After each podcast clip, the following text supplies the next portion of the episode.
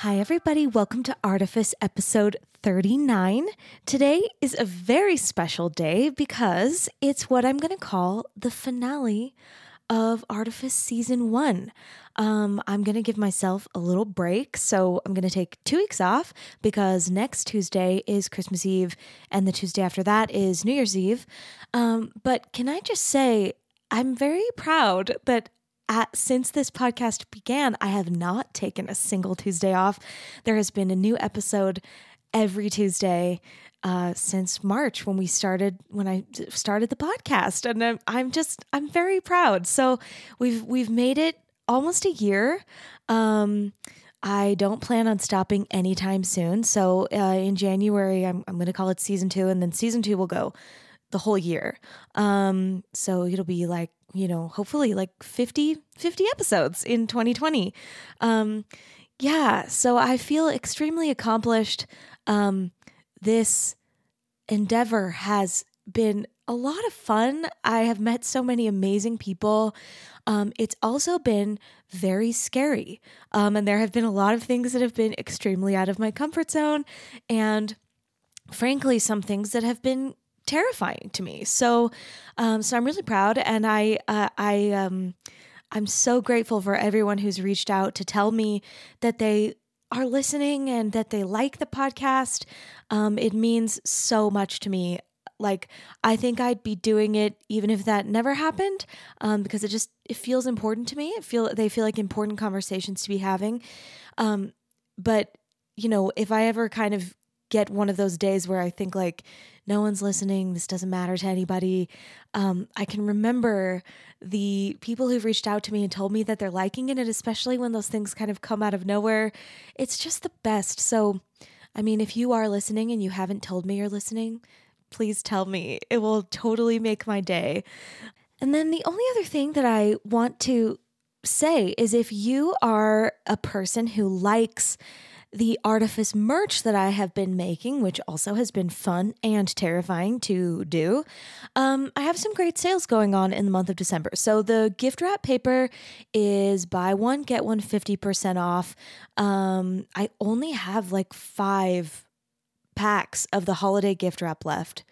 Um, and then I have these like I think I can't remember. Maybe I said something about it last week, but I made these what I'm calling the cozy winter bundle, which is two mugs and a really pretty light knit blanket and a hand poured candle from another business owner here in Salt Lake City, or I guess she's in Park City.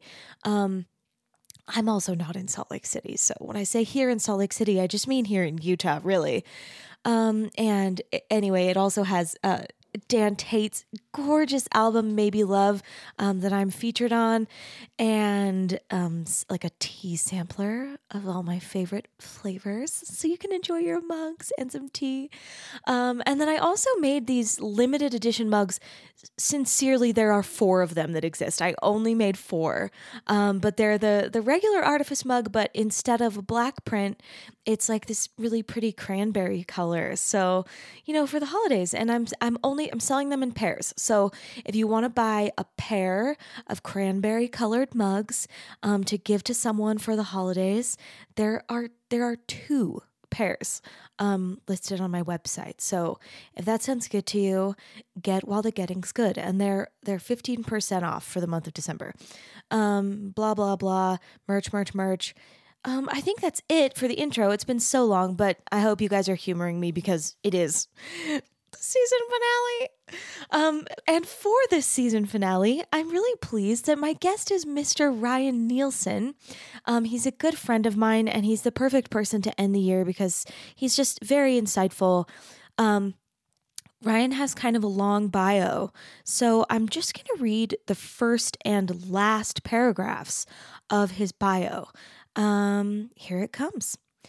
Praised for the breathtaking singing quality of his sound by jazz icon John McNeil, and as a musician of the highest order by renowned orchestral trumpeter Charles Duval, Ryan Nielsen's lyricism and versatility are rare. His artistry grows out of a love of groove, spirit, and beautiful melody. He began performing professionally at age 17 and has since been a guest artist at concerts and festivals throughout the United States. As a graduate student at Arizona State University, Nielsen studied with David Hickman and Mike Kocour, hope that's pronounced correctly, and received the Oh, and received the Doc Severinsen, you guys, that's a jazz musician, award for outstanding classical and jazz trumpet. He then went on to pursue doctoral studies at the New England Conservatory of Music in Boston, where he studied with John McNeil, Ra Kalam Bob Moses, and Tom Rolfs. Nielsen loves teaching students of all ages and has a reputation as a passionate and inspiring teacher. That's true. He is currently associate professor professor of trumpet at Utah Valley University, and he's just a great guy. I know you guys are gonna are gonna like what he has to say, and it'll it'll leave the year on a high note. So, uh, you know, without further ado, enjoy your holidays, enjoy your break. Thanks so much for being here with me on this adventure this year. Um, I'll be back in January with my Dallas series. Um, that's all. Thanks, everybody. Here comes Ryan. Sometimes art feels like magic, pure, visionary. And sometimes it's brought to you in part by focus groups and algorithms. And the makers of art are no different. We're creatives, sure, but we're also salespeople. We need imagination and imitation. We need deep, meaningful connections. But we also have to network. Yep, even if you're an introvert. And that's my point. Balancing vulnerability with veneer is tricky, and it's a struggle we don't often share. So let's share. I'm Emily Merrill, and this is Artifice. Today's episode of Artifice is brought to you by Light and Airy Presets. Light and Airy is created by photographer and best friend team Caroline and Anna Marie, who are passionate about helping business owners feel confident about the photos we share. I've sat here in this studio with so many guests who express anxiety about social media, and I've certainly felt the same way. It's a horrible feeling to feel torn between making art that really matters to you and building skills to navigate several social media platforms. I've been using the Light and Airy mobile presets for several months now, and it's really eased my anxiety about posting regular photos. All you have to do is download the free version of the Lightroom mobile app, download the Light and Airy presets, and come away with beautifully edited photos with just one click. If Instagram scares you like it scares me, head to lightandairyphotog.com and use promo code ARTIFICE10, that's all caps A R T I F I C E 1 0 for 10% off your mobile presets today. Yay, well I'm I'm super excited to talk to you. I I I interview someone like pretty much every week. Yeah. And um a lot of the times I interview people that I've never met, which is which can be exciting and sometimes it's like a very beautiful experience because Sure. like it's like instant friends, you know? Mm-hmm. And sometimes it's uncomfortable for me. Um, because it takes me like a good half hour to realize like what the person's to vibe warm is. into the yeah. Yeah. and by the end, it's almost always great, but uh, but it's sometimes it's sometimes it feels like a lot of work, and so I get nervous sometimes, like Yeah. beforehand, and I didn't feel nervous at all today. oh, that's so, awesome. and That's also, like an afternoon interview just is nice too. and you said they're usually morning. I almost always do them in the morning. Wow. I've done like two at night and maybe like one other afternoon one out of like 37. So, you know. Nice. Yeah. well, Bear's enjoying it, so And we can, I welcome all kinds of tangents. Uh, anything that's kind of been on your mind, you can feel free to like bring it up. Okay. Um, even if I don't like bring it up. Yeah. Um, but I, I like to start with people at the beginning. Um, so I always ask people first, like, what were you like as a creative child? And what was kind of like the first evidence of your creative sparkle as a little boy? creative sparkle. I was trying to think about that because you sent a couple of those questions, and that was an interesting thing to try to ask myself. Yeah. Musically, I was around a lot of music. So my mom played piano. Cool. And I heard that all the time in my house. She was also a Barry Manilow aficionado. Yeah. um, but she was also like when I look back on it now.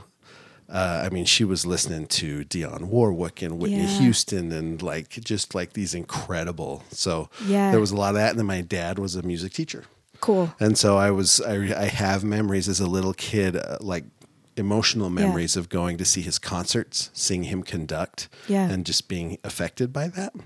So those are some of my earliest memories. But my earliest memories, like just creating, Yeah. is like spaceship in a cardboard box. Yeah, right? pretend. It's like a lot of my guests say like to talk about like kind of their ma- their child make believe, and I I like to ask when I when I interview people who whose parents are artists, I'm always curious like how that changes your relationship to art. Like obviously, you know we only have the experiences we have, and my experience is that like I was the lone artist in the family.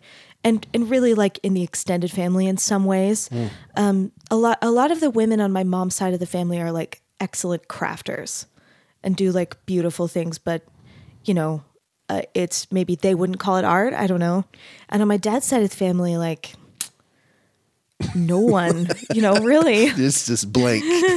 yeah there's doctors and lawyers and businessmen and and really like i have one uncle who's like like fairly artistic but a Yeah. doctor um actually i have one of my uncles married someone who's an artist so now i have like i have like There an- are two. yeah i don't know an uncle-in-law who's a who's an, a great artist um but yeah Mm. did, so as for you as a child um did music feel like did it feel creative to you or did it kind of just feel like this is something we do in my family Uh, probably a little of both.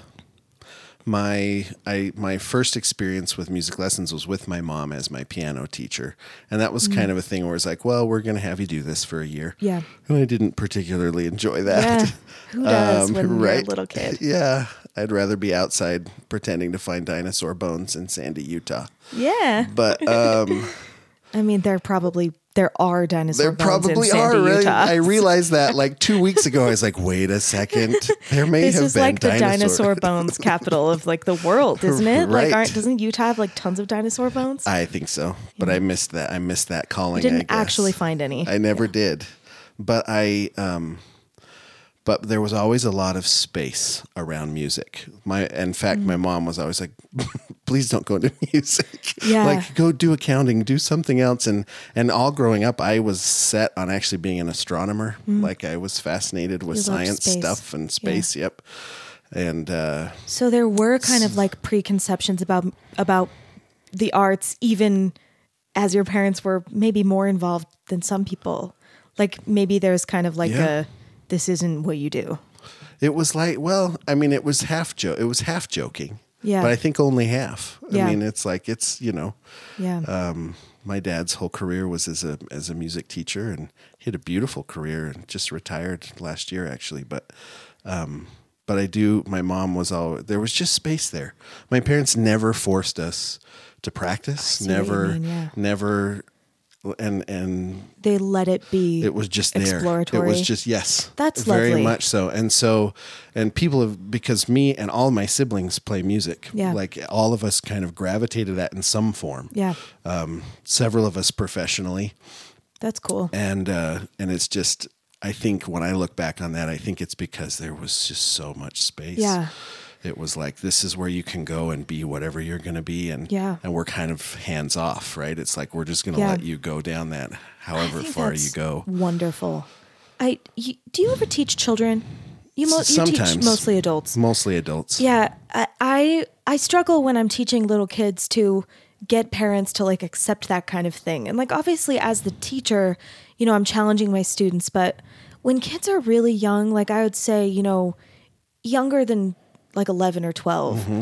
it's got to be like so free. Yeah. Like I will challenge them and push them, but I'll do it in a way where like it's always kind of like responding to their interest and never like about excellence.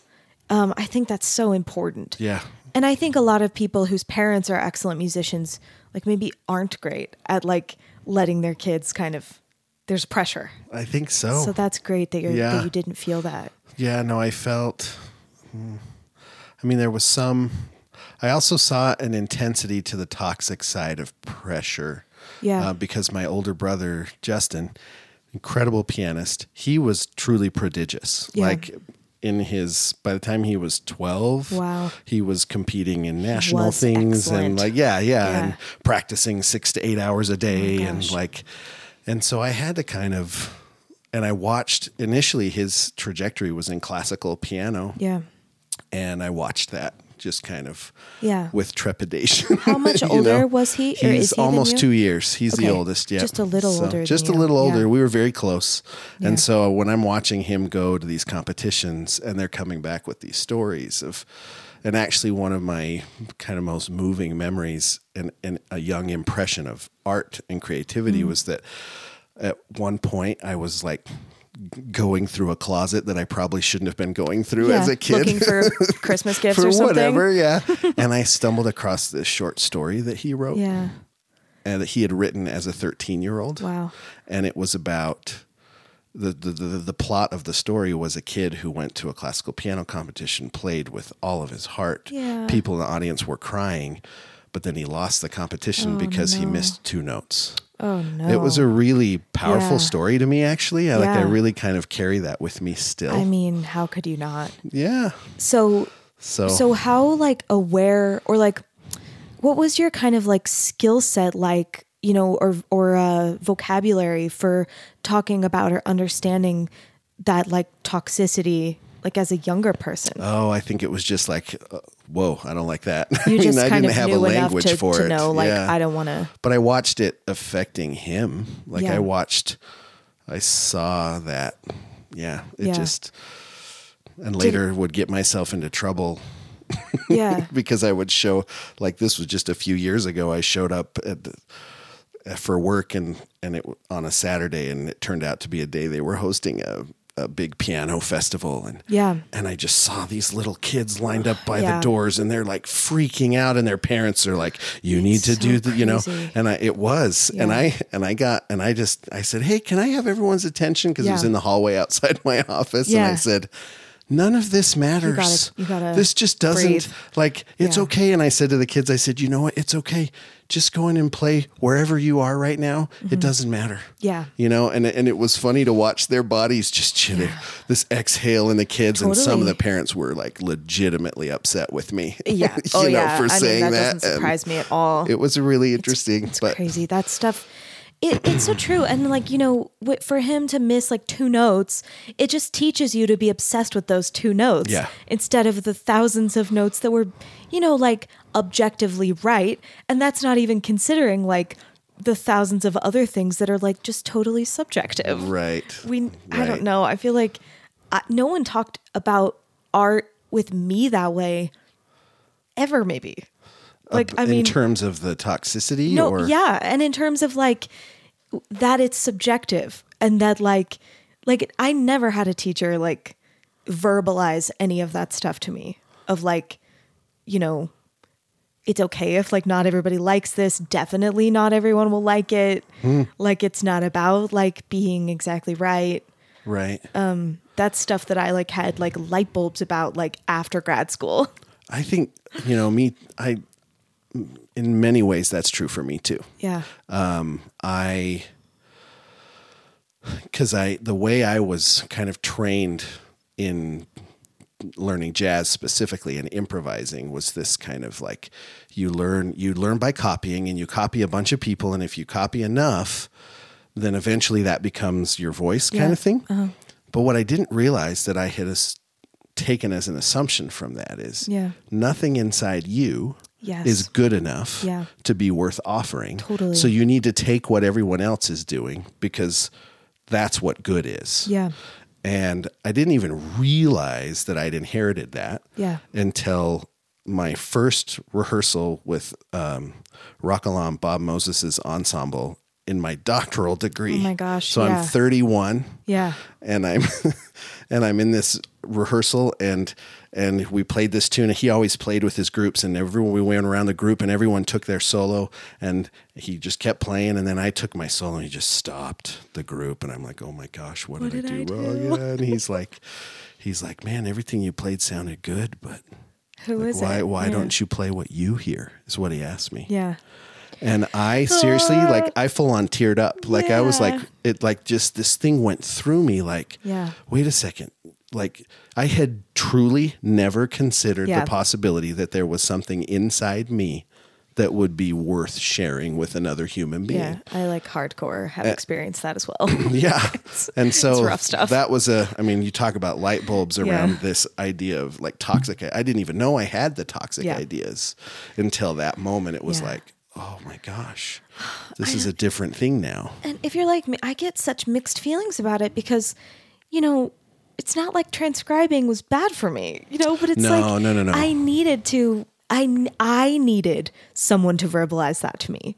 I don't know that all students do. I did too. But yeah, I needed it cuz my self-worth was so low as a student. Um you know, I think some students they don't need that to be said because like their parents have been telling them like what you have to say is worthwhile or you know, they just Mm-hmm. they just they kind of get it. Um and yeah, some of us like if someone doesn't say it, we aren't going to realize it until we're older.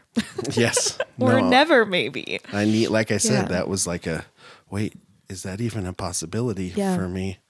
I think there's something beautiful about realizing that later, though. Yeah. I think I think it makes you really empathic. Yeah, What were you maybe gonna say? Um, well, I've been thinking a lot about um, identity, how Me how too. identity interacts with art, right? With Yeah. what I do as an artist. That's this whole podcast. So, well, that's nice. That's a good topic. But I just think, um, I was so lucky to have a couple of mentors who were able to help me create space between my sense of self and my performing. yeah. They Can were able to more open specific that. about that. Yeah, absolutely. Um, so part of it that that story I just told was the beginning of Yeah. of realizing that how well I played wasn't an indication of my worth as a human being. Yeah, I still struggle with that. Me too. I have to remember it. Like, Yeah. I have to like tell myself. Yeah. Yeah. And then uh, I had another mentor, John McNeil, uh, who he just, I asked him once, Hey, John, what's the biggest problem facing music students today? And he said, Oh, that's easy. They try to play well. Yeah. And I went, What? Ah. What are you talking about? Yeah. Of course we try to play well. He's like, No, no, no, that's the whole problem. Nobody Yeah. plays bad on purpose. And he started to talk to me. The things he would say to me were things like, Be ordinary, Ryan. Like what's ordinary to you is who you are. Yeah. If it's obvious to you, that's you. If it's not obvious to you, you're reaching, you're leaving your center. Yeah. And that was so That's huge. huge for Yeah. me. Yeah. Yeah. And I- and it I- still scares me to death. Like Yeah. cuz I have all this stuff that I could play that I know will sound Yeah. that'll meet people go wow. Yeah. Or I could play what I'm actually hearing Yeah. and offer that and that's always a a, a radical leap of trust. yeah i mean I, yes i i've just only recently started you know being more intentional about those things and being kind of like very intentionally present when i'm singing um and trying to be like you know i have opinions about the word authentic but like what i think is authentic Mm-hmm. um i think i think sometimes when we get like too obsessed with like what's authentic we don't stay curious about ourselves and what Sure. we can do. So a flexible authenticity, a, a curious authenticity. Um, but yeah, I still I feel like I struggle like, you know, if someone is critical of a performance that I've done where I feel like I was really present and authentic, mm-hmm. that hurts so much more than if someone is critical over a performance that I felt like I was doing it like excellently, like by rote. right. So that's like that's like that vulnerability stuff that you just gotta like, you know, yeah. take a deep breath and like let it wash over. Totally. It's hard work though. And I think a lot of people I mean, at least like the people in that I like the non-artists that I spend a lot of time with, they do not understand that that's work. And it's like it's really hard work. Yeah. There's something about um there's something about the way that what we do creates bridges to spaces inside us that we didn't even know were there Yeah. and um there has to be so much for me there has to be like a lot of compassion Yeah. uh, that I'm carrying with myself to allow that Yeah. and to just and then to offer that and to say this is but i also Yeah. think there's a safety uh, uh, to it i think that um, I love that you. I, am very interested in what your issues with the word authenticity are. Yeah. But but that but um, there's something about the fact that if I play from a really honest space, Yeah.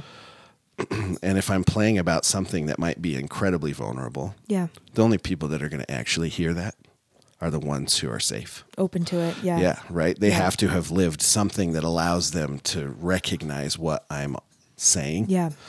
And that's really interesting to me. Yeah. I think there's a right. safety in the abstraction of music that is compelling to me. Oh, totally. Like let's let's get into that because w- so you know when this whole podcast is about art, art identity. Yeah. You know, I've it's I've been saying I've been like remarking on this in interviews lately. So uh, you know, I may be a I may be kind of a broken record about it, but it's a difficult thing to talk about because not everybody is thinking about it. So like I'm asking people and sometimes they're like, "What?" I don't I don't think about it like that. But I feel like so you said something before about how like art can be a bridge. Bear is really struggling. He has an itch on his head and other things are going on. He's probably hearing some jingling in the microphones um, from his little collar. And it's also possible that Andrew just got home and that's why Bear's ears are like that. If Andrew's home, Bear will run out of here. Anyway, you said something about how art can like build bridges to places inside of us. How did you put it that we like don't even know are there?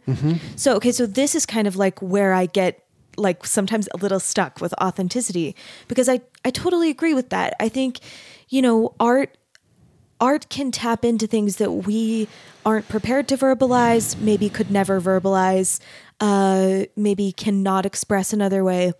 And I think sometimes when people talk about authenticity, they do it in this kind of two dimensional way where they're expecting for the way that they perceive an artist or just a person, but for the sake of this conversation, an artist to like line up perfectly with their art um, they like they expect for there to be like like if it's authentic, it will remind me of you. Right. Like if it's authentic, it will look like, sound like, move like you. When maybe like the art allows like a part of you that's way more wild or like way more free or more organized or you know whatever mm-hmm. to exist in a way that might not match like how you walk around in the world. Yeah. And I find myself like plagued by that idea. I've I've come to call that master chef syndrome. Oh, okay, tell me about what it. I mean is, Yeah. right? Like you'll see these people go on on on Master Chef or whatever the cooking show may be, and they'll cook something, and the judges will be like, because they talk about authenticity in a, in a way that's extraordinarily reductive and problematic in Yeah. my mind, right? So they're like, well. They'll talk to somebody who maybe has like Vietnamese heritage, and, the, Yeah. and they'll cook something that's not Vietnamese, and they'll be like, "I feel like you're not being you." Yeah. and then and it gets really dark, right? Yeah. It's to me, and then they'll cook something that their grandma, and they'll say, "Okay, this is you." Yeah. and I think those are really related to what you're saying, right? I have this preconception about who you are, Mm-hmm. And I will accept that. Yeah, and it prevent. I think it prevents us from being curious about other people, and it prevents us from being curious about ourselves Yeah. sometimes. So um, that's something that I I think about a lot, especially like you know when we're when we when we're starting to get a little bit less like philosophical about art, and we're starting to think more about like branding, marketing, which like for freelance artists you have to you have to do it. There are a lot of ways to do it, but you know choosing a, a presentation that people will accept based on what they know about you, based on what they think your art looks like, sounds like, feels like, tastes like, whatever.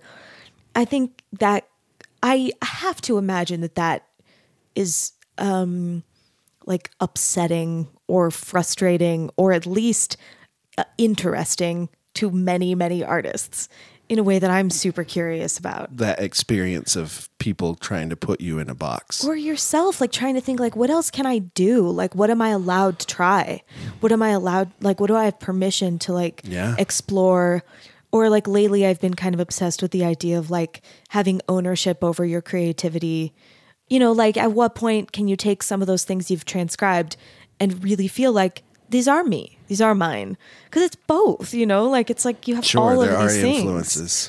Um, yeah, I think about that stuff a lot Totally. Um, I feel like for for me, there's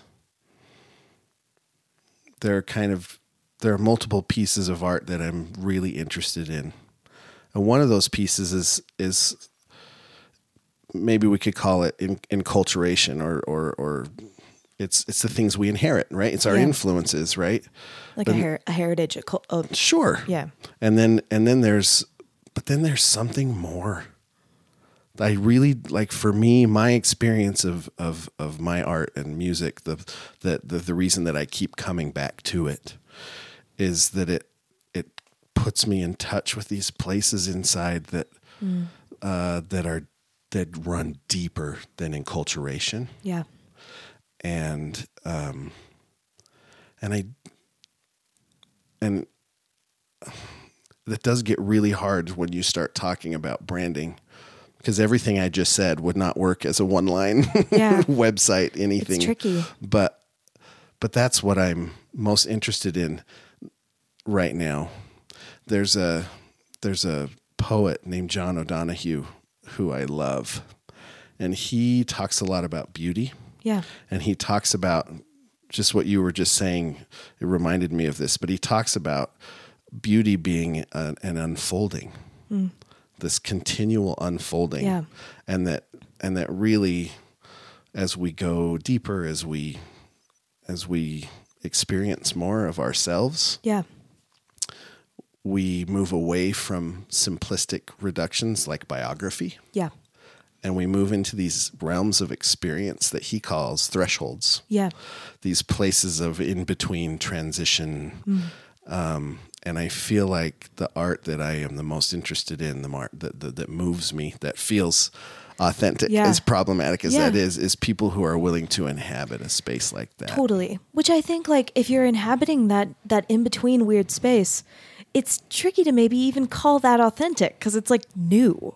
You know what I mean? Yeah, no, absolutely. So that's the other thing. Like I feel like if if we're too like, well, this is who I am and this is how I am and this is what I do, like how do you stay on that creative edge or like how do you stay kind of changing if you feel like you know the change is like some kind of a betr- betrayal of your authentic self or right. you know i mean and, and and i think what you said before about how like you know if you are being like whatever you feel is authentic and that it may be like you know you're evolving you're changing but you're doing it your your motivation is kind of i don't know honest or something uh you know the people who are gonna receive that the way that you mean for them to are are the audience that you're looking for you know? So it's maybe it's maybe like less of an issue in practice uh because the people who are like this isn't you they're just not your intended audience and you don't need to try to like convince them Maybe that's true. I don't know. Um, That's. yeah i don't know it's tricky stuff though I think it requires a reframing of our relationship to ourselves. You there's because when you talk about well I this is what I this is who I am. Anybody I shouldn't say it that way. In my in my own life, when I had an absolutely certain idea of who I was, yeah uh, that actually came out of fear. yeah totally That i mean i'm cer- sure we have certainty- like cer- literally the same experience with that we have so much in common that way. But but even artistic, right? It came out of fear. The reason I was holding, if we go back to the idea of Yeah. copying our heroes and our mentors, yeah part of why I did that is because I was afraid that there wasn't something inside me Mm-hmm. like there was in them, yeah right?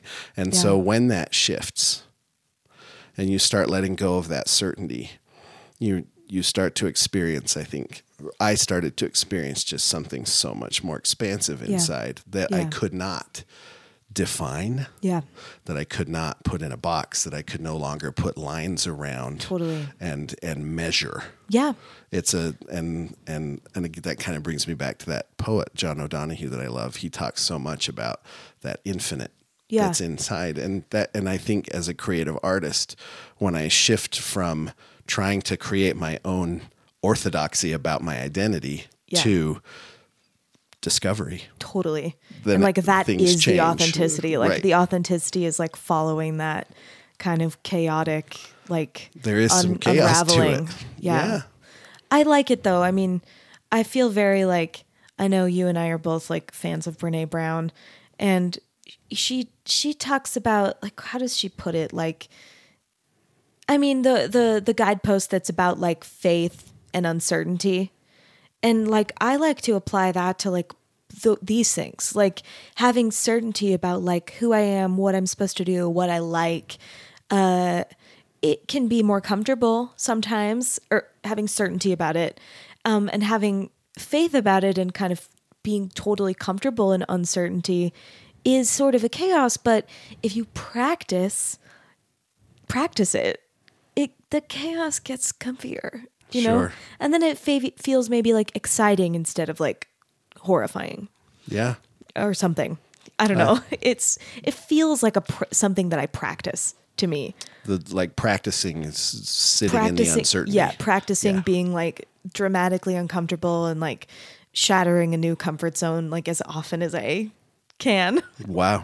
I I'm actually like I'm pretty good at it. My therapist will tell me like I'll I'll be like, "Oh my gosh, Samantha, like I'm so I'm so uncomfortable. Like I'm doing all these things that scare me so bad." And she's like, "You just keep doing it though." And I feel like, "Yeah, I really do." Just, like staying so dramatically uncomfortable. Totally. Uh, That's been I mean for me watching from the from a little bit of a distance watching you that's an impression I've had of all the you. ventures you you go after. I but that's no, I think that practice that's the practice. Yeah, and I the and I practice is like becoming like the letting go of certainty. Mm-hmm. yeah. I think that's And I talk about it with my it is. students like pretty directly. Like, you know, my job is to keep you out of your comfort zone all the time. Like that's I see that as my job as your teacher. Like hmm.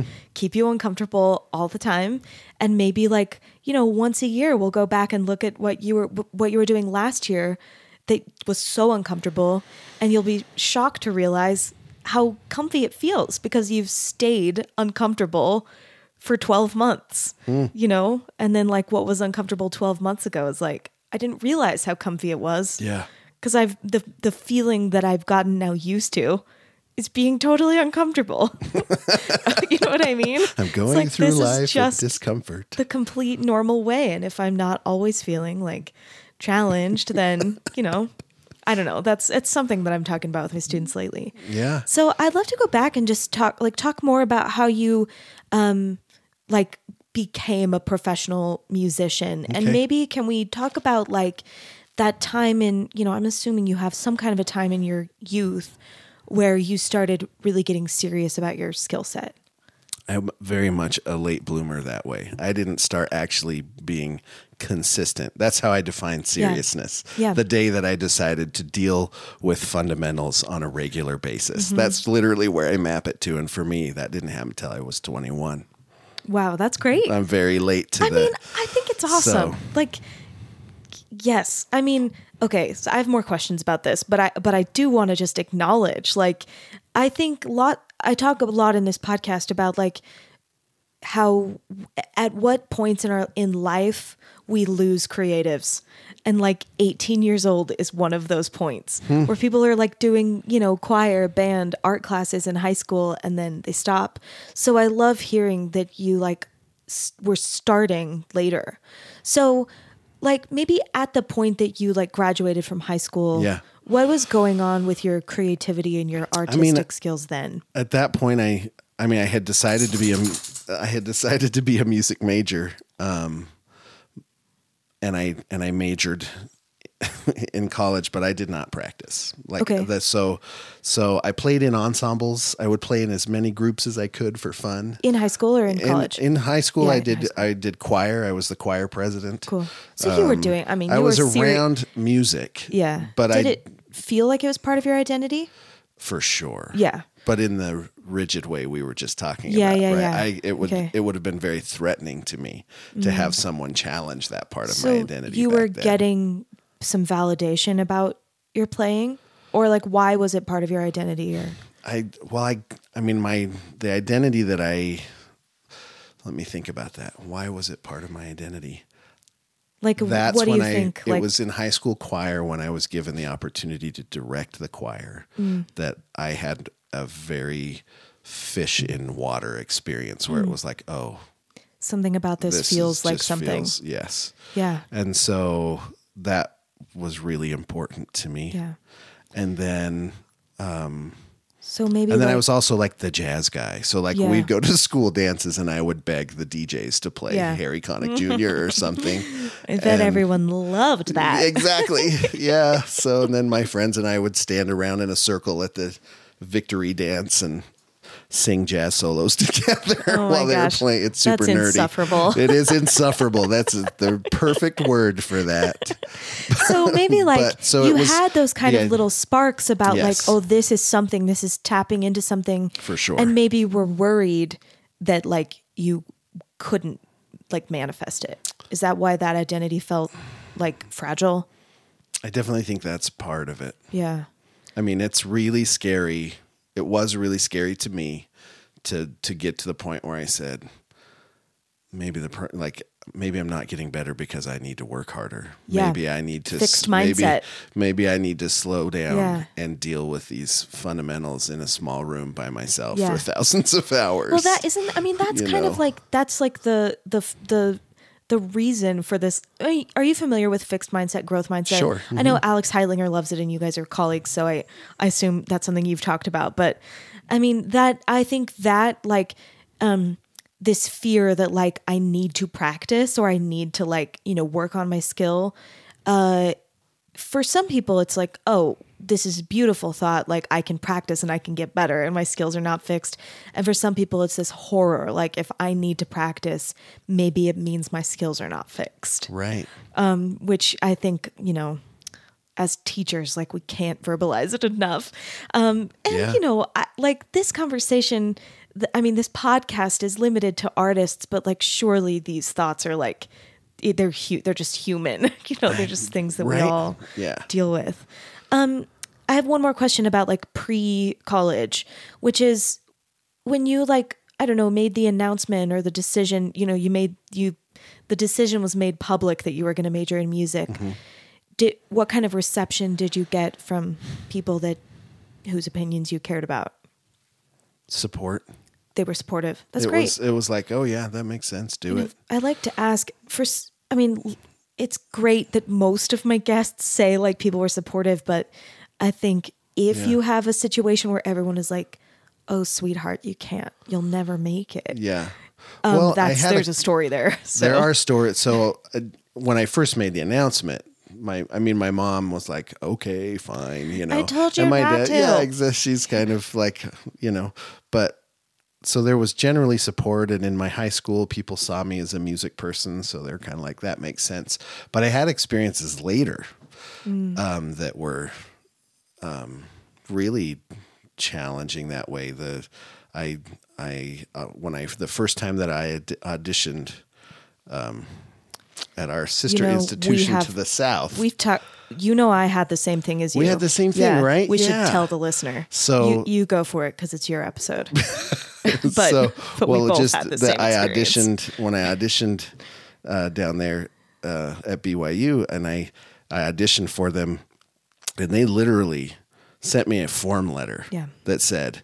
You will never be successful in music. You need to change your major. Barf. You I got it too. I mean, I can't believe that's real. Like So- I had almost forgotten it and then when you posted about it I was like I thought that maybe I had like remembered it dramatically, but Yeah. like no, it was a form letter saying like you didn't get in and you're never going to and you're never going to do this anywhere and you need to was pick like another box major. checked. Like you Yeah. need to change your major. This isn't going to work out for you. I swear my letter like said like we had this many Sopranos audition and you were this number out of this many. Oh like I swear it had numbers.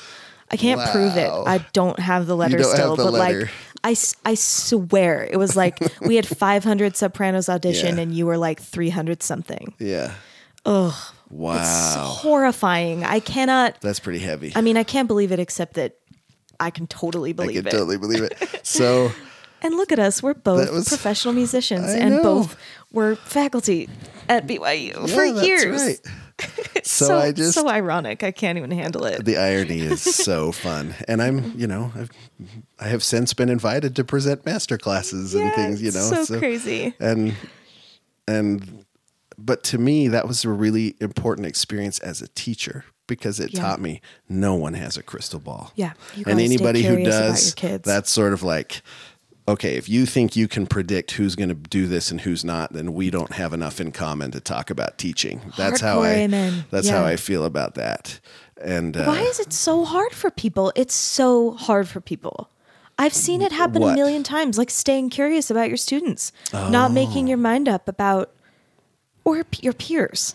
I think, I mean, that's wow. That's a really interesting question. I all I can say is at this point in my career as a teacher, I, this is my 14th year teaching in higher education with music majors, and I have seen so many high aptitude kids quit. Mm-hmm. Yeah. And I have seen so Almost m- more I mean, often. I've almost more often because they hit that wall and Yeah. they're not used to dealing with that resistance. Yeah. They don't know how to just keep at it. Yeah. And then I've seen so many come in who like I have had students come in and who are playing at an 8th grade level Yeah. who go on to do wonderful things in Yeah. music and get into great programs and and so I feel like yeah I've I've completely let go of the the only I guess this, there's one thing that I think is an accurate crystal ball but it can develop at any time What is it? I think this is my Yeah. I'm super um I'll tell it as a story. My Okay. wife is an artist and one summer uh, she was accepted to this really cool academy for illustrators back in Virginia and we went there. And one of the teachers there happened to be a jazz fan and he started talking to me Cool. and asking me this is early in our marriage. Well, what what are you going to write? What are your plans? And I Yeah. tell him I want to be a jazz musician and a Yeah. music teacher. And he's going, "Okay, artist, and this is not. How are you Yeah, guys going to pay any bills basically?" Yeah. And and so he says so he starts grilling me. He's Yeah. like, "Well, have you heard of this person? Uh, What's your favorite album of this?" And I'm Yeah. like, "Oh yeah, I love them." And I just and because there was this, he he, he just grilled me for like five minutes. And when he realized that I was so in love with it that I was Yeah. listening to it all the time, Yeah. he kind of backed off and he went, "Oh, you're going to be fine." Yeah. Right? And I do think yeah. there's something to like if there is a predictor, Yeah. it's how much they do it because they just Yeah. love it and want to be around it. Yes. Yeah, when I have um when I have you know, so I have the the the luxury I think of teaching like real beginners and teaching beginners um who there's no because there's no institution uh it's you know it, i there are some real benefits i think to just teaching privately outside of an institution. And sometimes i'll have you know either a parent of a child or or an adult beginner say to me like you know am i hopeless? or like w- you know can you fi- can you help me? Can you fix me? you know whatever. Um and i always tell them you know like in my experience there are there are three things that are difficult to fix. Uh like bad pitch uh, but like I've seen it happen. Like i- it's difficult, but if you want to do it, you can do it. Like Yep. I have had students who come to me in a way that I think people would call them tone deaf, and several years later they are not. Yep. Um, I don't know that you know they're maybe ever going to have perfect pitch, but certainly functionally tuned. Um, like like really struggling to like f- you know stay with a beat. It's hard to fix. We can do it. And the third thing that I always tell people is just like you know, it's that intangible like do you love it? Like does it does it move you? Like do you feel and I have seen like maybe two students have light bulbs there. So like you said it can happen anytime. But I don't think I don't know as a teacher if there's a way to like turn it on. The the X factor. Yeah. I think seen- I've I watched it feel, happen. I I've do been- feel like it's communal. Yeah. I've Like been in the- the, room while it happens like two times. I've had And two that's students just that I magic. just like Yeah. I see them like be like I am an artist. Right. It just and hit that's that them. like that's what I call like ownership. Like just realizing like I can steer this. Like Hmm. I'm not just repeating stuff, you know, like they I watch the goal I watch the like goalpost move Wow. that's what I think it looks like. But maybe it's also just like an interest, you know, a passion. I think for me, the funny thing there is I wasn't comfortable talking about myself as an artist until one of my mentors just off the cuff said that about me. Wow. And I and and I can't even oh I it was uh it was John McNeil. He he he lives in Brooklyn. I'd gone to visit him. I went to the MoMA Yeah. And, and came back and he said, Tell me about it. And I just started talking about my experience Yeah. there. And he just said, Well, of course, you're an artist. Yeah. Like as Oh, though that were obvious. I need that. and I, need just to went, have that I just went, What? Like I had, again, never dared Yeah. go, Oh, I'm, it was really this. Wait, Yeah. I'm an artist? Really?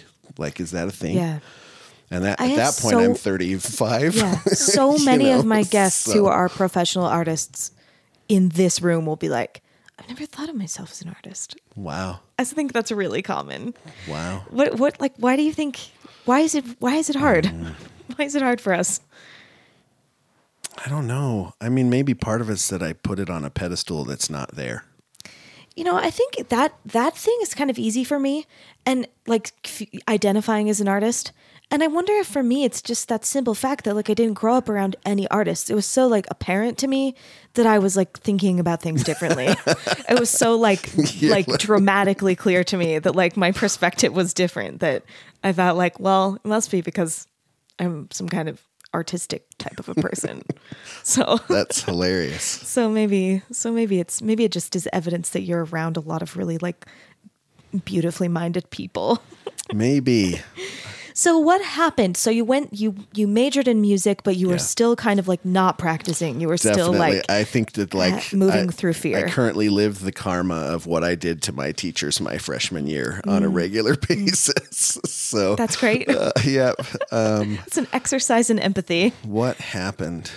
Part of it was finding a teacher who really had the tools to help me. Yeah. was finding a teacher who I could tell when I did what he asked me to that that I started actually improving. That was Wow. Marcellus Brown, who I still just I feel so much uh, gratitude to him.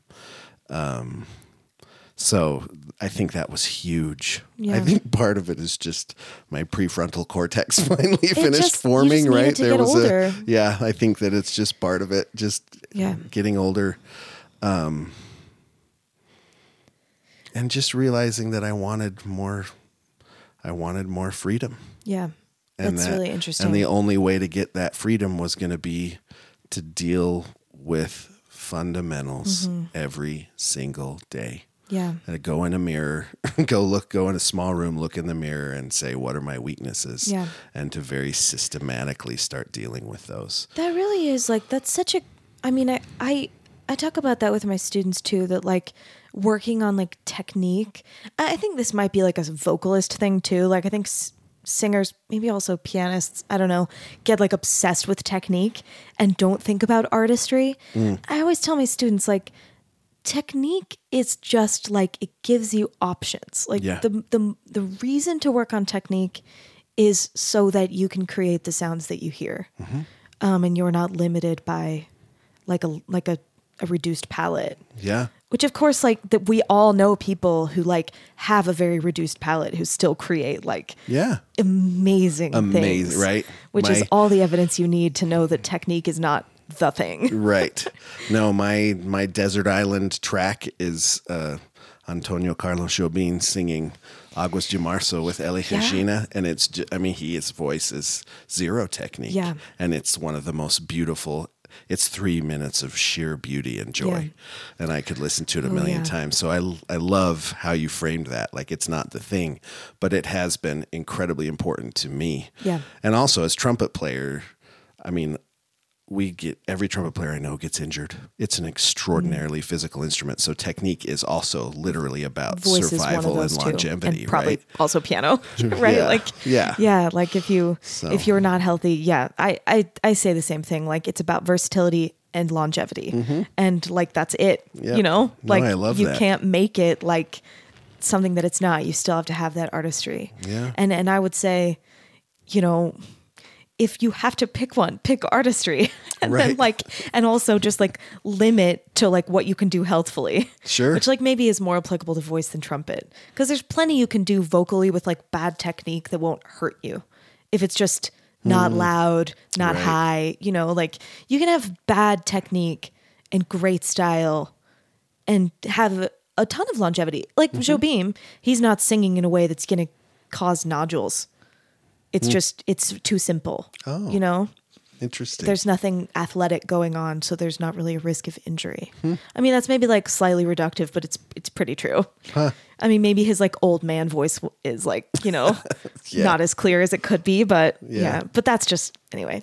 Um, yeah. Okay. Great. So, is there anything else? I know, like you said, you were 31 when you had that kind of like big light bulb of like, there's stuff in me. Might be something inside. So, is there anything else from like the decade of your 20s that you wa- think is pertinent to this conversation of like shaping identity? So, like, there's like three main things that I like to talk about, like the the backstory of your skill set. Yeah. Like, just how did you get there? How did it happen?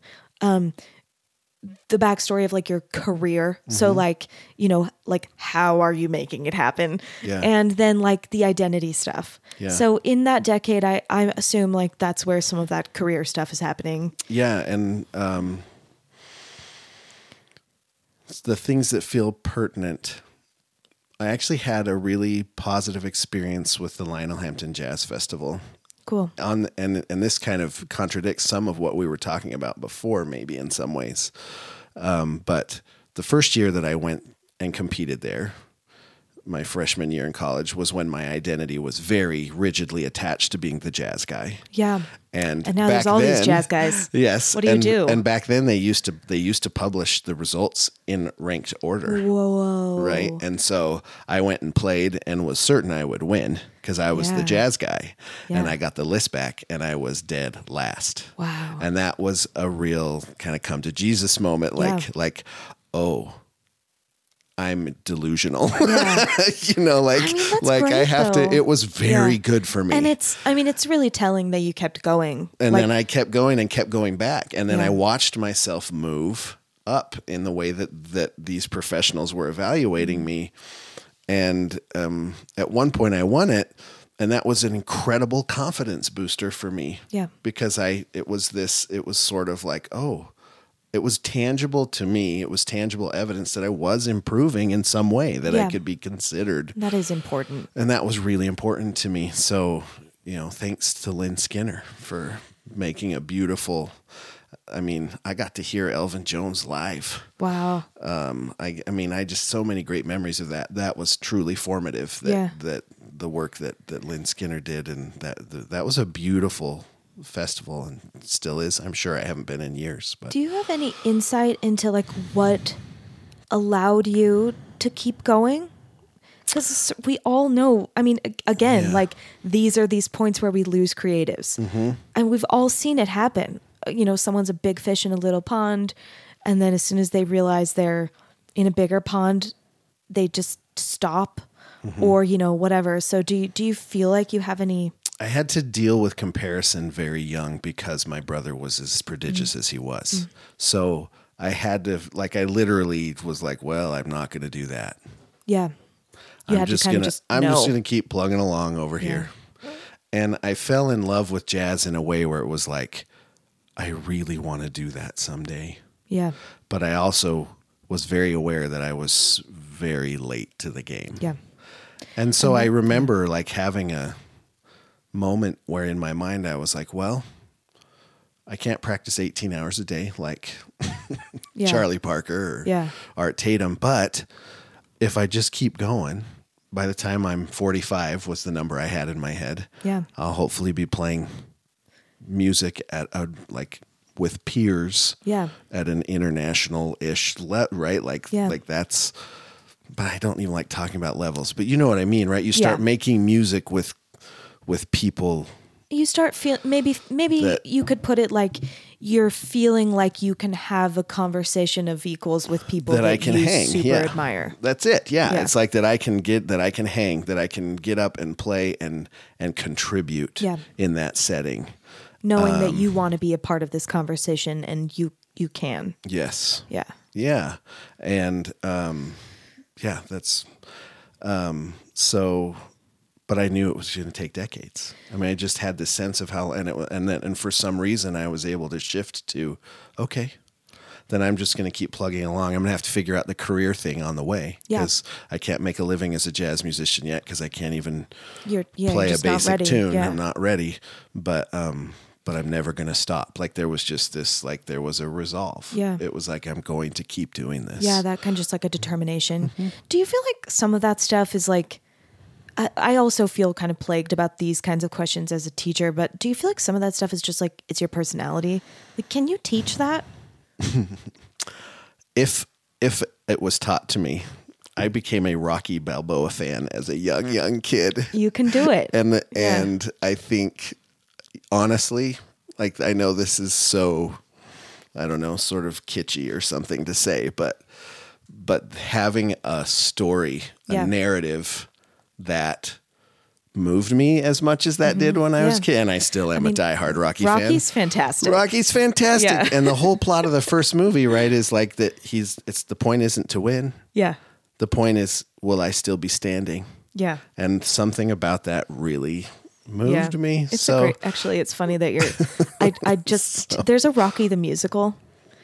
And there's there's a there's a piece from it that one of my adult students was working on this past summer, and Wow. she's like probably 36 and i was like talking about you know this is from adrian's perspective and she was like i, I don't know what you're talking about i was like you need to go watch rocky and she was like laughed like i was kidding and i was like no like you should watch rocky it's Right. actually like so good Yeah. like it's kind of pretty feminist and won won the Academy Award for Best Picture. Yeah. yeah i'm, I'm totally there with you about we, we had we had a box awesome. set and uh, i watched rocky one There a bunch of times Yeah, absolutely.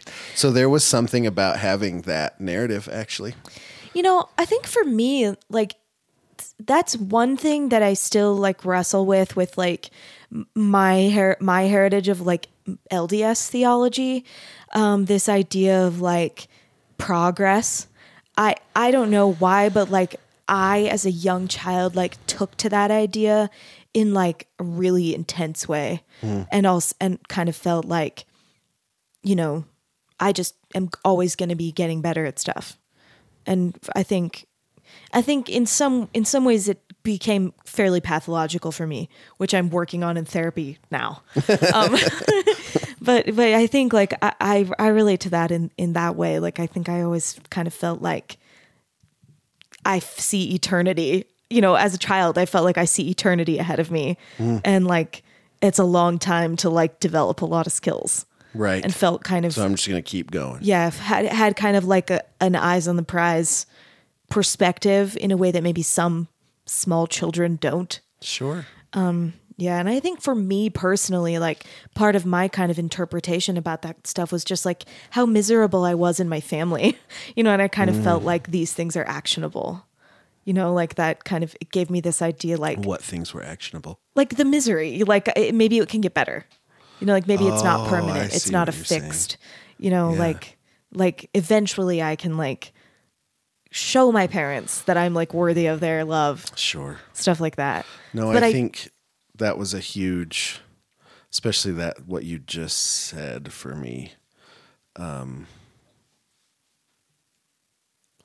that pre, I would just the way I would frame it, and really could be before that epiphany at thirty one and after for me. yeah But before was the things I do. I'm doing to try and become worthy of. Yeah.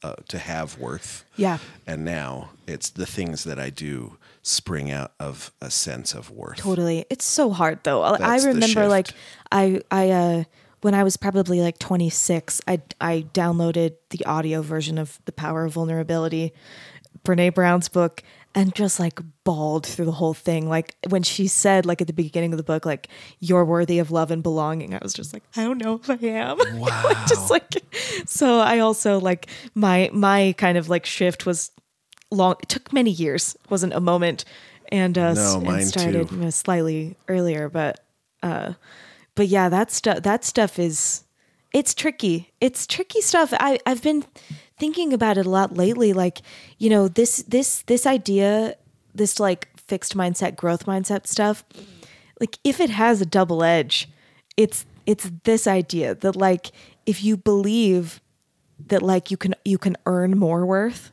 like you have to make sure that your skills and your worth are not crisscrossed in, in even in this fixed mindset growth Right. mindset stuff and it's so hard too because the, there's there's for me as a teacher anyways it's like i have students where if i say to them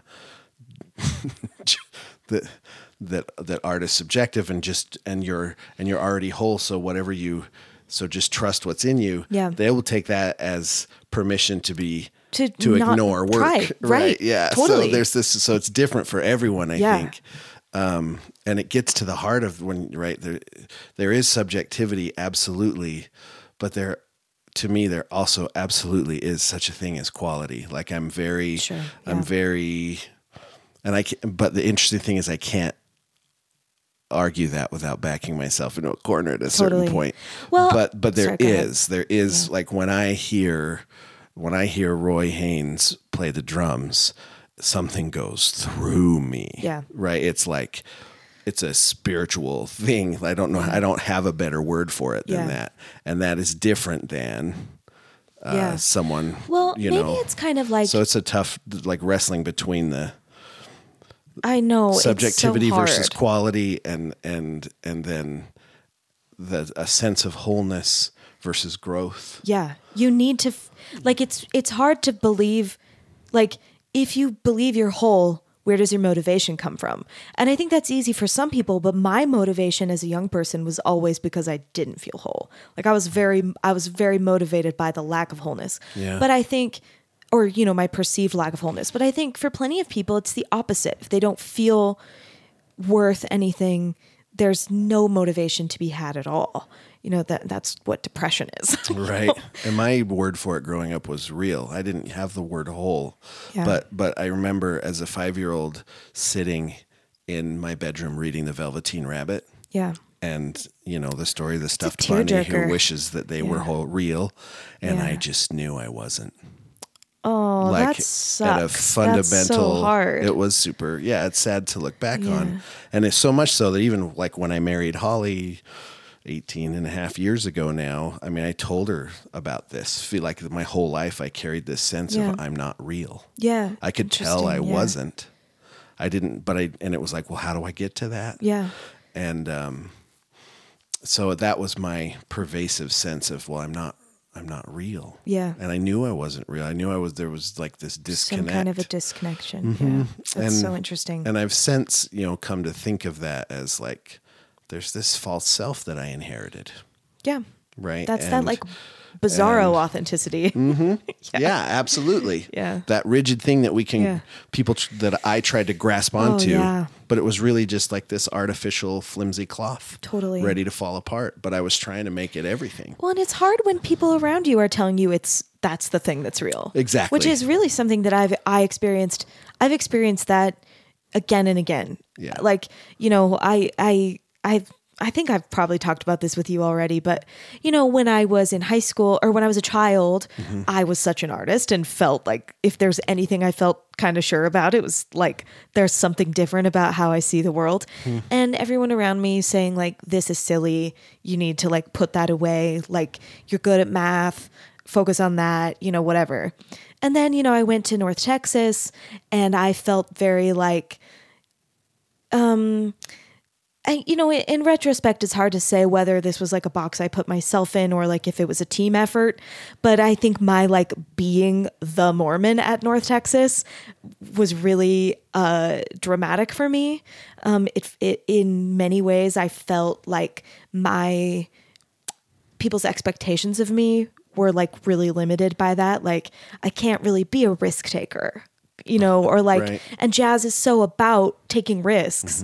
Um, how could I really be a, a creative perspective when like I'm in this, uh, you know, ideology that's that's not, and then you know, and then just a few years after that, teaching at BYU and having this like, you know, oh, you're so t- way too risky and way too out there, and and feeling like a complete identity crisis, like none of these things have been true.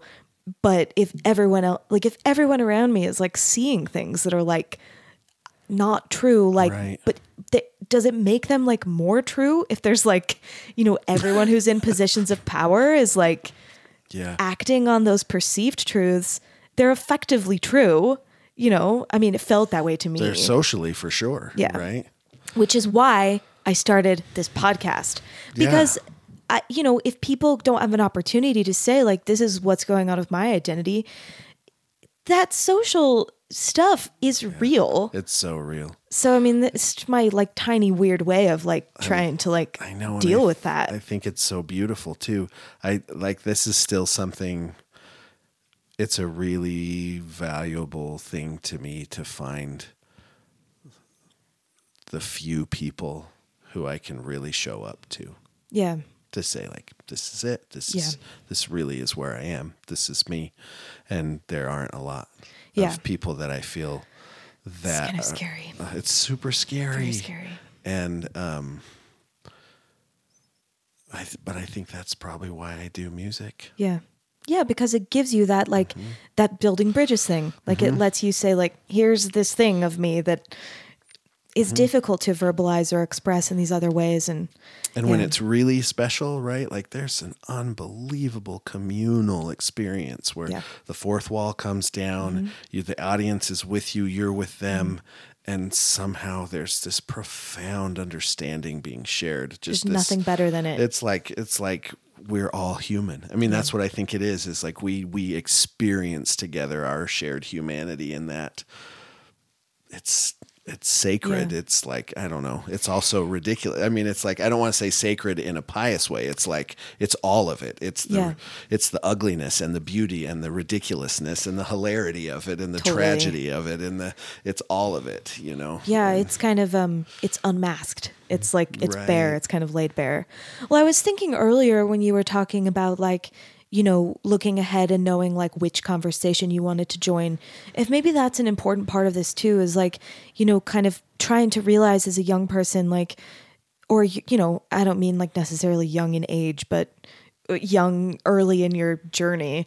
Um you know which conversation you value uh, i think that's been a tricky thing for me because if i'm really honest with myself like the conversation that i'm super moved by isn't always the one that's like you know the academic choice um and and i think like Sure. yeah that's something that i that i it took me some like you know a little bit of perspective to be like i don't even want to be in that conversation like i don't care about it Yeah. you know Wow. um so when we're talking about this subjectivity like surely that's true and like quality you know quality is objective per the conversation maybe you know like it- It's super hard to yeah. I mean, it's so hard to even talk about, but I just know that there are musicians who move yeah. in remarkable way, move me in remarkable Yeah. ways with their playing, that's your but that's your and that's my that's, that's, your conversation. That that's a huge part of my conversation. Yeah. Yeah, I um that's your channel maybe. Maybe. Yeah Yeah. maybe, i mean but we You all know. know like we've all had experience. Or how many times have I heard people who are unbelievable craftspeople on their instruments, like Yeah. like stunning instrumentalists who did Nothing, nothing, yeah. at all. yeah And I am not, and that's kind of like Oh, I feel you like talking that's about so coming to much. that place where you're like, I'm just not interested in the academic s- Yeah. slot uh, Yeah. channel of this discussion. Yeah. I'm just not interested in that channel. Yeah. Like for me, I just came, I've come Yeah. to the realization that it's just like, I have no. yeah you I can like have no- wow me with your chops all you want but if there's not that thing i do not care I'm just Do not not, care. interested. That's Yeah. absolutely right. Yeah, it's kind of an it's kind of an emperor has no clothes sort of a thing for me. Kind of, that's, yeah. Yeah, like if I feel like you're not being like if I feel like someone is on stage not being vulnerable, I am bored instantly.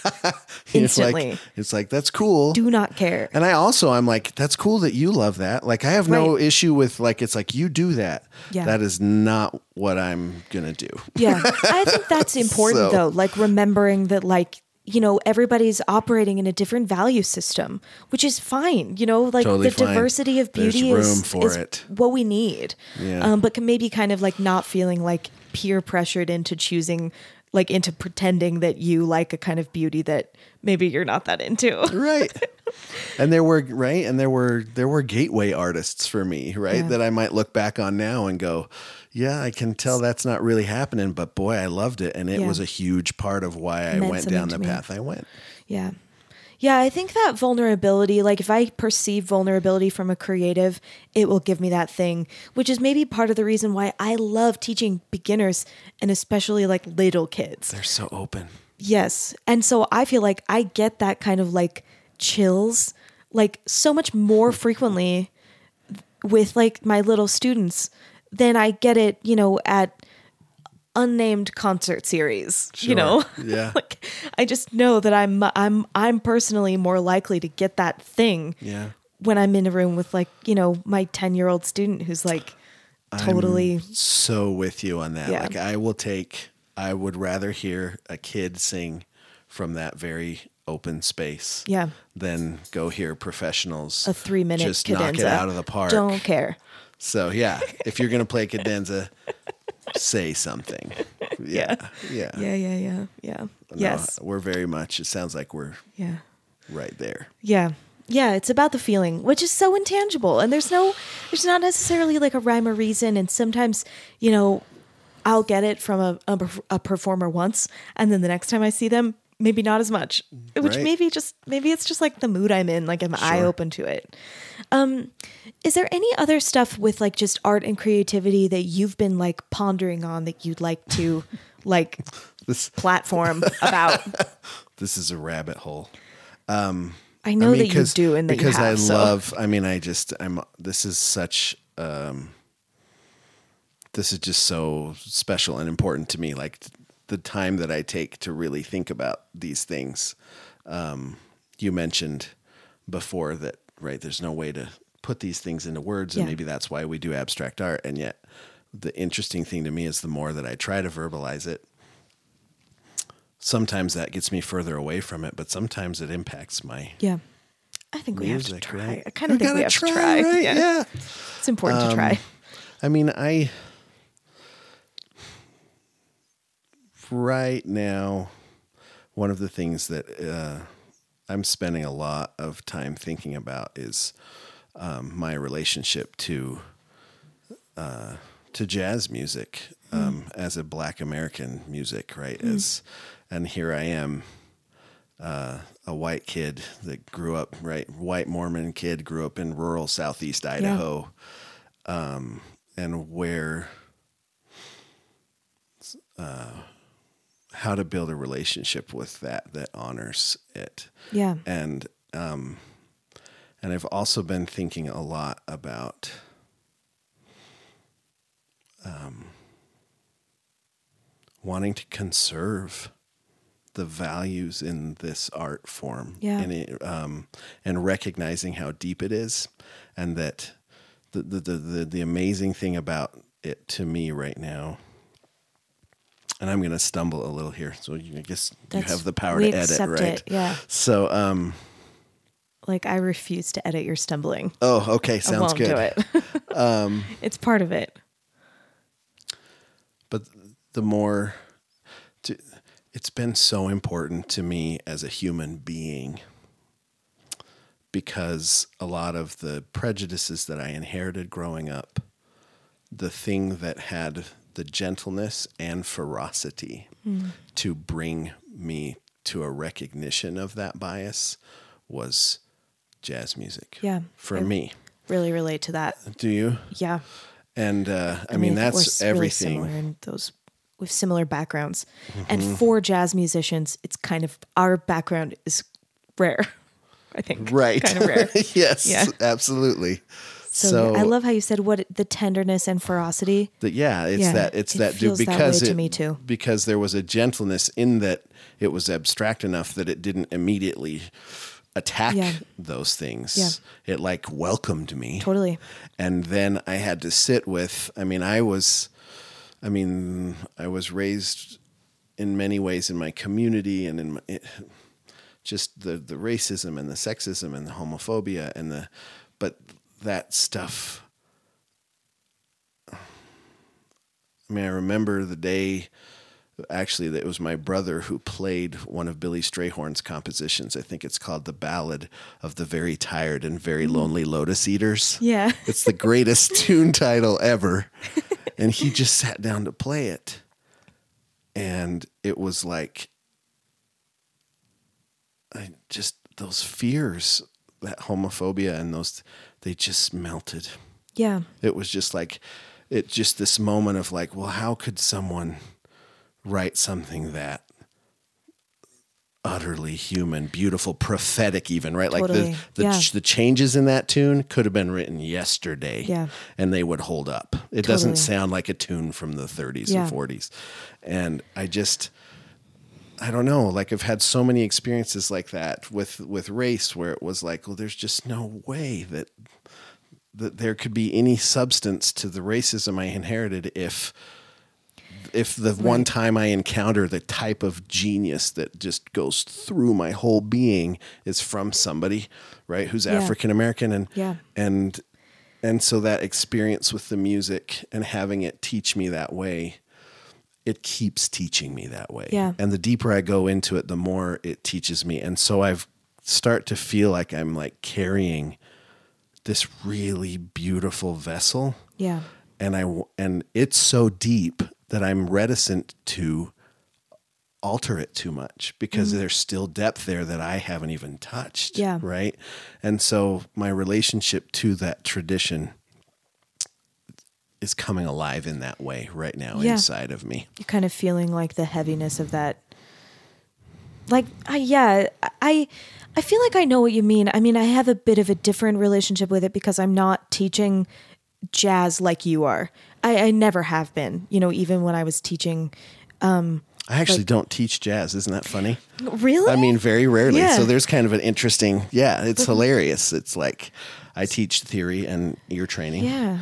And trumpet. So you don't but- feel like you have too much of like a mantle with that. Ta- talk to me about like I that. don't. I think I'm just. I think I'm just. I'm just thinking about this. I. I mean, I'll be thinking about it for at least the rest of the day and maybe beyond. But uh, but no, I like. I think I have a really similar experience at least at the beginning. Um, like I don't know that I could have put words on it as a younger person, and especially because. You know, there was just nobody in my life who knew anything about jazz. There was just was no one yeah. Um, you know, I had a I had a my high school choir teacher, like who taught the jazz choir. Lo- like had a love for jazz, I think, but it was very um limited. It, it was very like like in retrospect, like there was ve- it was extremely limited. right. And um, for me, like, I mean, I I had this thought as like a 16 year old, like, what is what is jazz? Like, I don't know anything about it. And I drove. My my parents had gone. My whole family had gone out of town. This is a thing that happened to me when I was in high school a lot. My family would go on vacation without me. Oh my gosh. Um, so I, I think I might have been invited and just like thought like it'll be such a relief to not go. But my family has been on like many, many cruises, vacations that I have never that I've not been on. And by the time I could drive, I like kind of stopped going on family vacations. And so I had this weekend that like nobody was home and I drove to Barnes and Noble and I went to the jazz section and because you know the internet was like brand new and it wasn't you know there wasn't like stuff on there. yeah. This is something young people don't understand. Even when we had the internet, it was kind of barren. Anyway, um, I just bought whatever like I'd heard of Miles Davis Yeah. and like uh kind of blue which is like you know jazz people like make fun of this album but it was like so important to me but i bought makes it fun of that album? i mean i feel people all the time being like oh you know kind of blue but i Oh, bought it I want to meet them i and- went home that makes me i bought it just i didn't know anything about it no one recommended it to me i just happened to buy like the most you know the most famous jazz album of all time probably because it was at the front of the display Yeah. I went home, I put it on the like living room CD player, um, and just like sat still and listened to it like five times Wow. and just felt like I don't know what this is. I don't have the vocabulary to talk about what I'm feeling right now, but like I need I need this feeling more often. Yeah. And then there was no one in my life who knew who could give me any guidance. Point. Yeah. And so I just kept going to Barnes and Noble and buying random stuff. Yep. Um, and, you know, so when I went to North Texas, which like I luckily like I had this boyfriend whose guitar teacher from back in Texas had gone there. You know, it was like this passing someone was like North Texas. Like I never had a teacher that was like North Texas is a thing. You know, it was like just this random so then I I started like doing some research and when I went to North Texas, I knew so little. Yeah. Like so little, but I knew that that feeling was the thing. And like at that point the albums that I had were like I had like Miles Davis kind of blue. I had this like Quincy Jones album. I had like a best of Ella Fitzgerald Uh-huh. Yeah. and then I had like John Scofield and Medeski Martin and Wood Wow. those are like the things that I had. And I remember like I went to my audition and Paris Rutherford asked me like, "Who's your favorite jazz singer?" And I was like, "Uh, I don't know any." Like I didn't know any. like I didn't I didn't know any. I was Right. like Ella Fitzgerald and he was like, "I mean, who else?" And I was like, That's who I, like know. John Scofield." like I don't know. yeah. so I, I mean i think i had a really similar experience of like i didn't know what it was i knew it was something important i knew it was something really powerful Yeah. and uh and i and i knew more and more like the more i knew the more i knew like if this is this and this is so good this is so undeniably like good like there's a goodness here um that you know as people around me are telling me like stories about the kinds of people who do this and Mm-hmm. you know or the kinds of people who do anything other than what I was told I was allowed to do Yes. are certain kinds of people like I just have to you know there's it's undeniable Yep. like if this is this It just all then melts. Mm-hmm. that can't be that um but I think maybe I don't feel quite as much the same like worry about like how I'm like handing this music to others because I just kind of am not. So I I'm I'm wondering like if you know you're feeling pressure about like as a teacher or as something else. it's not necessarily like I would say it's not a pressure. I don't feel a pressure. I just feel this very Or like a care, it's a care. Yeah. Yeah, yeah. Yeah. Yeah. a, I a love preciousness. Like Yes. yeah, you you like need this- to be careful about it. that word. And for and It's a mantle. I mean, right? Like that's kind of what I Yeah, meant. I Like it's a it's important It feels important to me. and you need to be careful with it. Uh huh. And Yeah. I want and I want to and I mean I do teach I yeah I do teach some jazz I, sh- I guess I should say but mostly I don't right now but Yeah. but I it just feels so important Yeah. to me and I don't know it's almost You're like in the middle of it's a it, very so- intuitive like um but I know it has I mean for me it has to do with the way that it has captured this balance between I mean, when I think about when I think about where it came from, when I think about the horrors of chattel slavery and the way that, um, right, the purpose of the system Yeah. was to erase individuality Yeah. completely, right, and to and to dehumanize Yeah. in in in ways we can't even I can't even fathom or imagine. Um, that the core, that one of the core values of the music that, Yeah. that is that individual Yeah. voice, right, prized above all else, above technique, above right. But Right. if but if but that individual voice, and then that held in tension with Yeah. community. You define the individual voice by interacting in Mm. Yeah. empathic ways with Right. other human beings, not just. Um, it's not just self-expression, right? Right. It's not. There's a Right. there's a there's a discipline to translating whatever you're communicating into the language itself, Yeah. Um, and there's a discipline to to to to transmitting what you're saying with enough openness that you create space for everyone else too. Totally. It's astonishing to me, and Yeah. I and That's a good word for it. Yeah. yeah, I mean, and so so that's something that I'm often thinking it's about, and like also a- think about my riddle. How how do I? Hmm.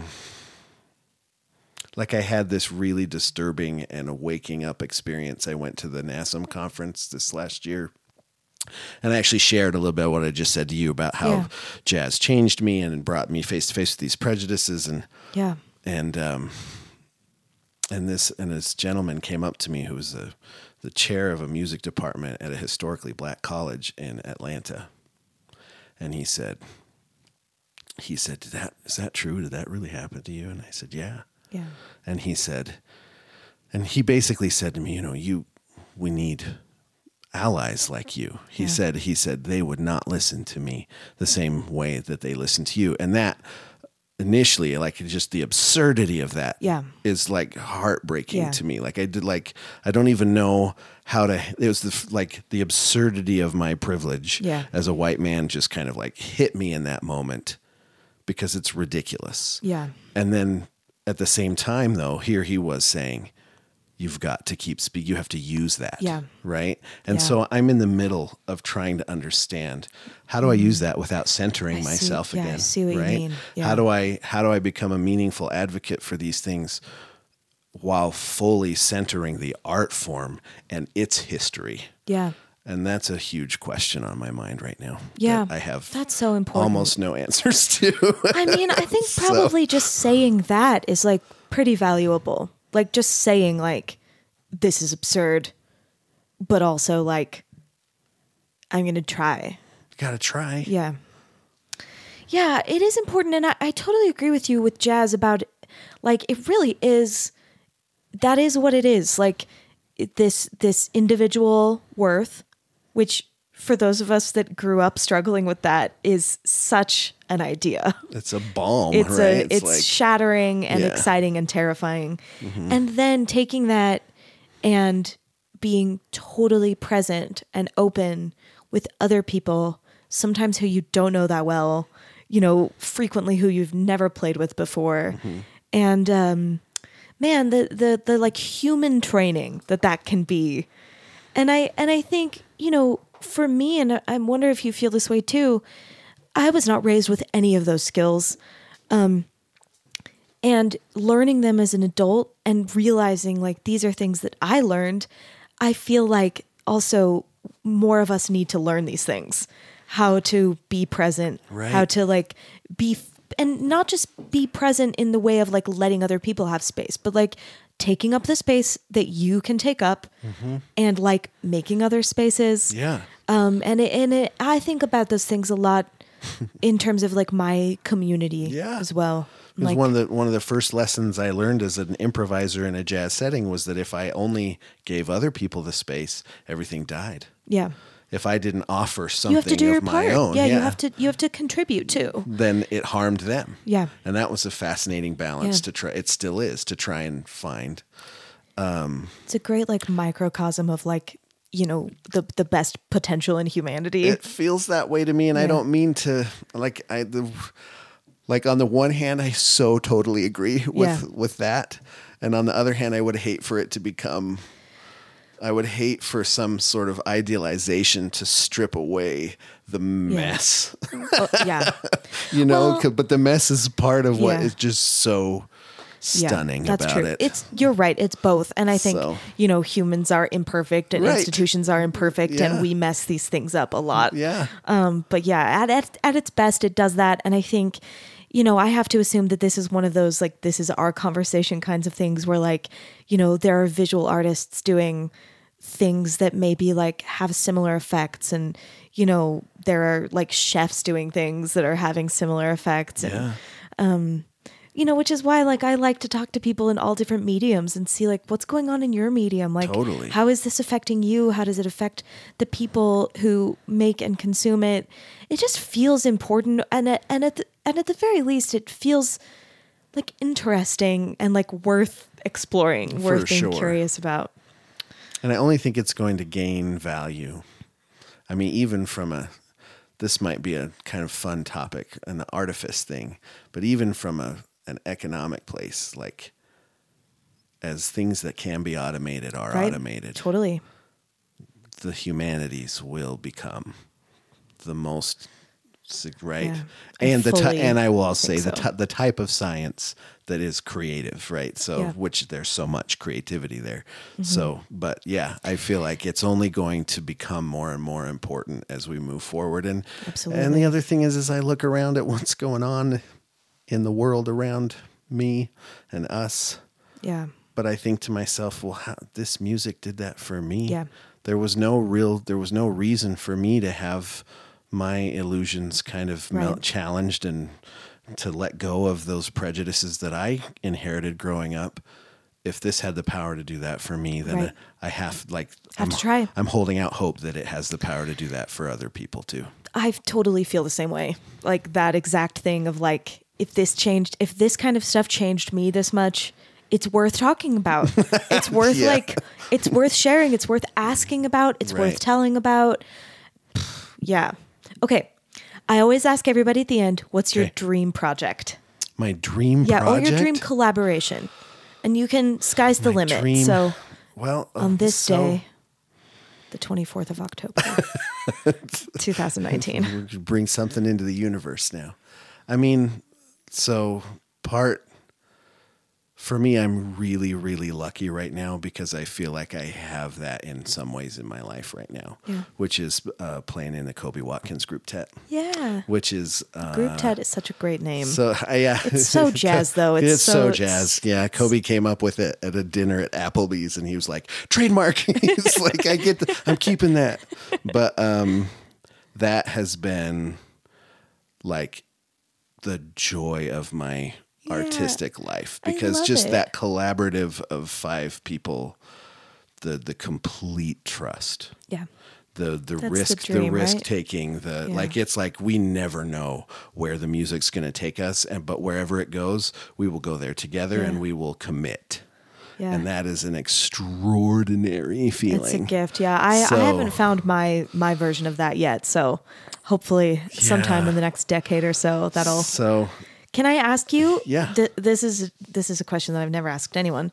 What's your what's your dream for like Utah? Do you have a dream for like our art community? yes this is hard to talk about Uh, I I know.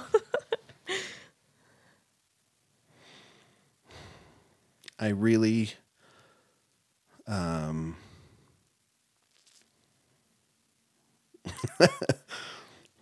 all right gathering myself all of these beautiful core values that we've been talking about in the music um i i hear pockets of it yeah. I Little would whisperings. love I would love to feel like the community itself became even more um, at the service of those values. Yeah. I think I'll say it. Yeah. Um, and there are, I've been very inspired by musicians I've heard here. Um, I tend to feel like, um, for whatever reason, the way the scene has evolved, Yeah. there's a lot of, um, there's a lot of like wearing of hats Yeah. um, that I perceive on the scene where it's like, well, this gig is this is this gig's going to be all this kind of music, and this is going to be mm-hmm. this, and and and I and I think that that's really valuable as a study. I'm re- I'm really excited to see more and more people say, and this is me Yeah. Yeah. right that's the Yeah. that's to me it's like yes let's play let's play gypsy jazz and hard bop and bebop and funk Yeah. and fusion whatever the genres are that people but let's have that be a way of breathing life across Yeah. forms Totally. um, and breathing life into right. This is an Emerson quote that I love, but breathing life into forms already existing. Mm. There's just this, Mm-hmm. but I do f- feel like there's room for that to happen Yeah. here, and and an ex- and it's like ready. I think so too. So I'm excited Yeah. to be. It's a fun time to be here for that because I do feel like there's the potential for that evolution. That's a nice perspective. I, I think I feel like that on my good days. Yeah. I'm presenting my good day self. I'm being very careful. yeah. Well, thank you. I, I mean, I appreciate it. Um, yeah. Okay. And then the last thing is tell people where to find your art on the internet. Um, So you can you can tech, check out the Kobie Watkins group TET Kobie is K O B. Um, K O B I E. Okay. Yeah, but uh, at uh, uh, kwmusic.com, I think. KWG. We'll figure it out and put it I'm gonna have to look it up. Yeah. yeah. Um, I'm at uh, ryannielsenmusic.com. but I need a new web address that's better than that. so So there's Um, another Emily Merrill that has the same spelling as me, who's like a like a business coach. yeah. It's problematic for me. Yes, She has yes. emilymerrill.com and but the projects that I'm the yeah the um, the Grouptet's first album Movement was released last year, and the Chicago Tribune actually named it one of the ten best of 2018. Wow, that's which was amazing. thrilling. Yeah. and uh, so we're excited about that with more on the horizon with an orchestral project and um, and then I awesome. I have a a solo project that um, that I'm hoping to record this year um, with the members of the Grouptet band. But it's a I wrote a nine movement suite um, that's an intersection of my life with um, the poetry of Samuel Allen. There's this there's a stone in Ruggles train station in Boston that I walked past every day when I was at school there, and um, and it had this poem on it Yeah. called um, Harriet Tubman, aka Moses. And every day I would memorize one line. Wow. And just for for two months, that was Yeah. my r- ritual basically. And uh, and out of that came this this piece that I'm really excited to record this That year. That sounds amazing. So- I can't wait to hear it. so hear it's gonna be fun. Yeah. Well, Ryan, thank you so much for coming and Thank being you, on Emily. my podcast. what a joy. Absolutely. Thanks for listening to Artifice. Our music is by Jerem Hansen and artwork by Sarah Keel. If you'd like to recommend a professional artist for an interview on the podcast, please send me a note through my website, emvocals.com. And don't forget to rate, review, and subscribe. Thanks again. Have a great week.